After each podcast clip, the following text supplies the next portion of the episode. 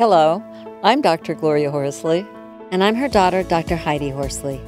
Heidi and I want to welcome you to Open to Hope Conversations, the podcast. We believe that the greatest gift you can give yourself after a loss is hope, using this moment to connect with others who have not only survived but thrived. So let's get started.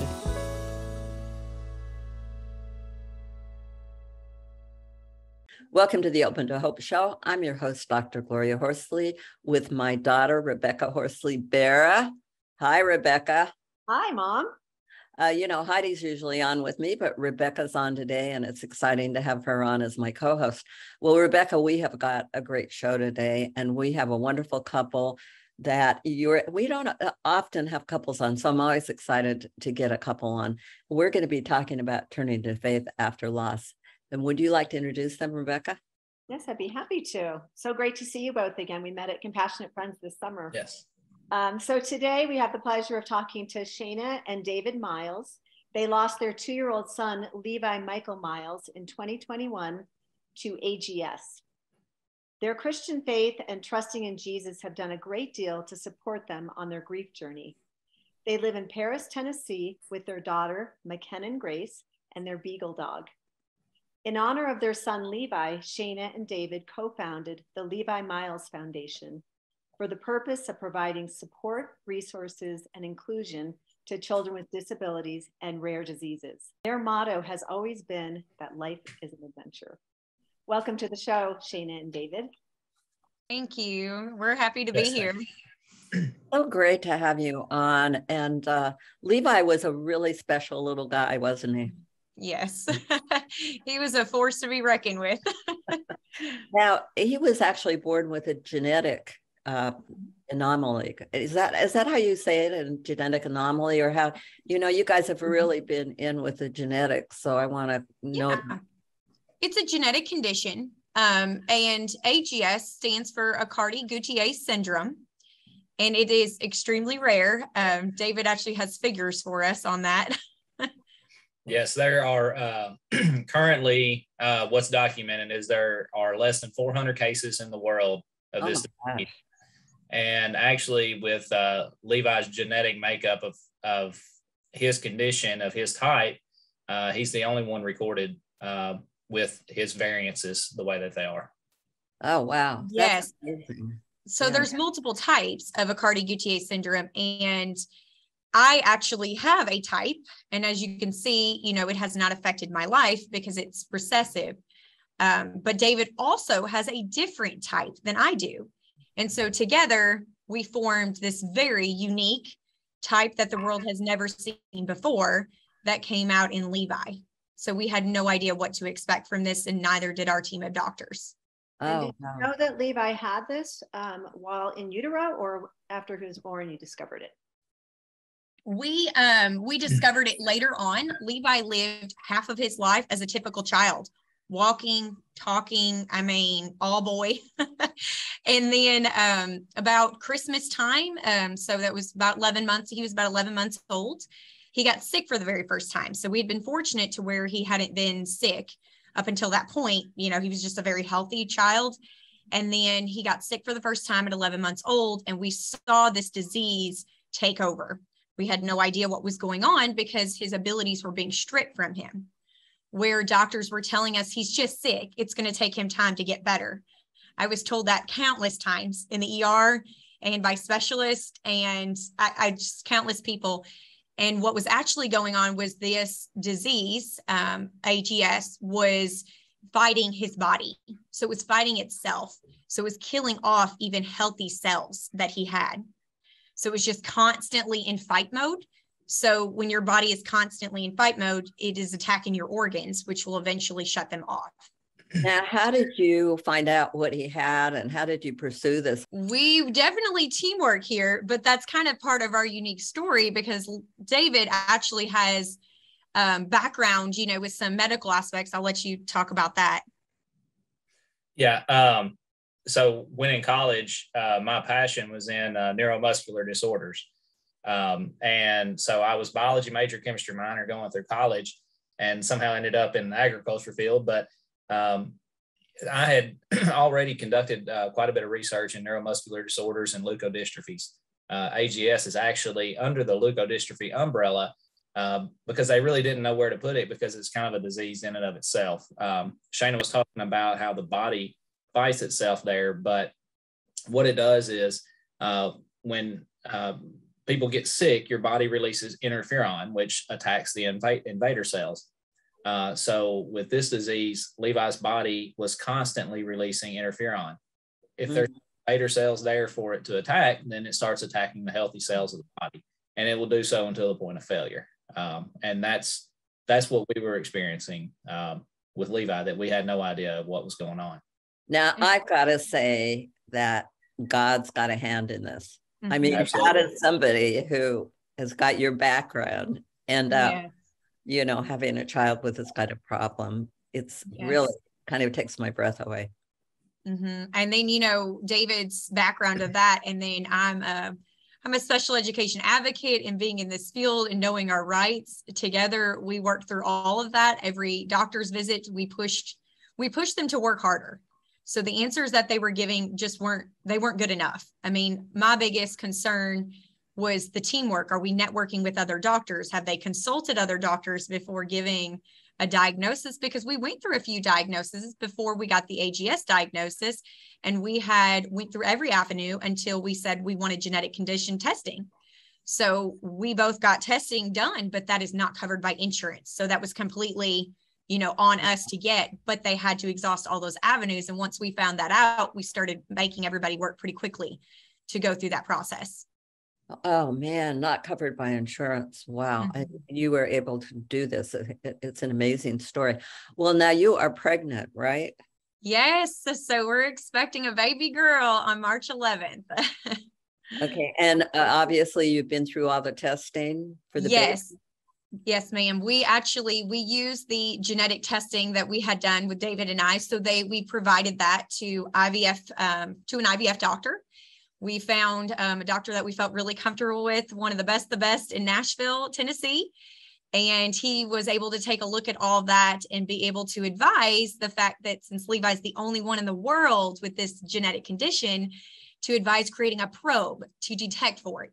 So just like there's probes out there to detect for other conditions, such as even um, Down syndrome, they needed to create this to detect for Levi's kind of AGS because we know he's the only one in the entire world. So we didn't even know if that was possible. So months and months and months of waiting for David and I, it felt like, and then um, they needed one last piece of the puzzle to make it work. And we had no idea, just didn't think about that, but that's actually Levi's DNA to make this probe be effective. And obviously, we did not have any of Levi's DNA on hand, and we didn't even know. I mean, he had already passed, so we didn't even know how to go. What was our next step? And we thought that that was the end of the road, but turns out there was another miracle in store.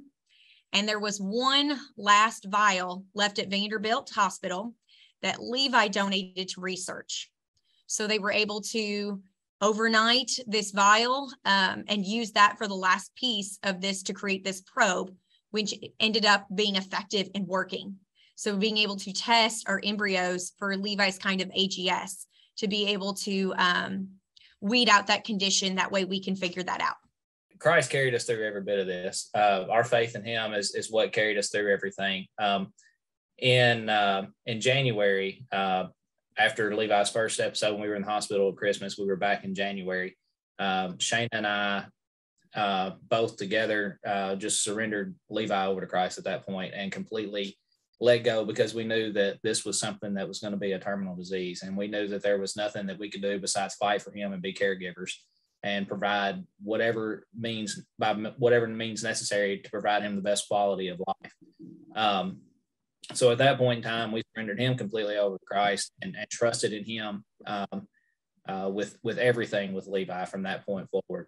Um, after Levi passed, um, we we both knew um, that that God was still watching over us, um, that He was carrying us through this, that He was uh, protecting our hearts um, while allowing us to grieve, uh, but also protecting our hearts at the same time.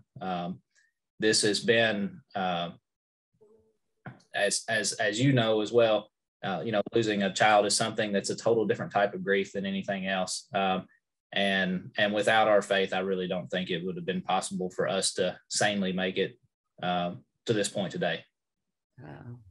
Yeah, I think like David said, we had to completely surrender and leave everything just completely up to fate and, uh, and up to our faith in it and to believe that everything's going to be okay even though it may not be the outcome we wanted. I wanted a miracle. I know David wanted a miracle.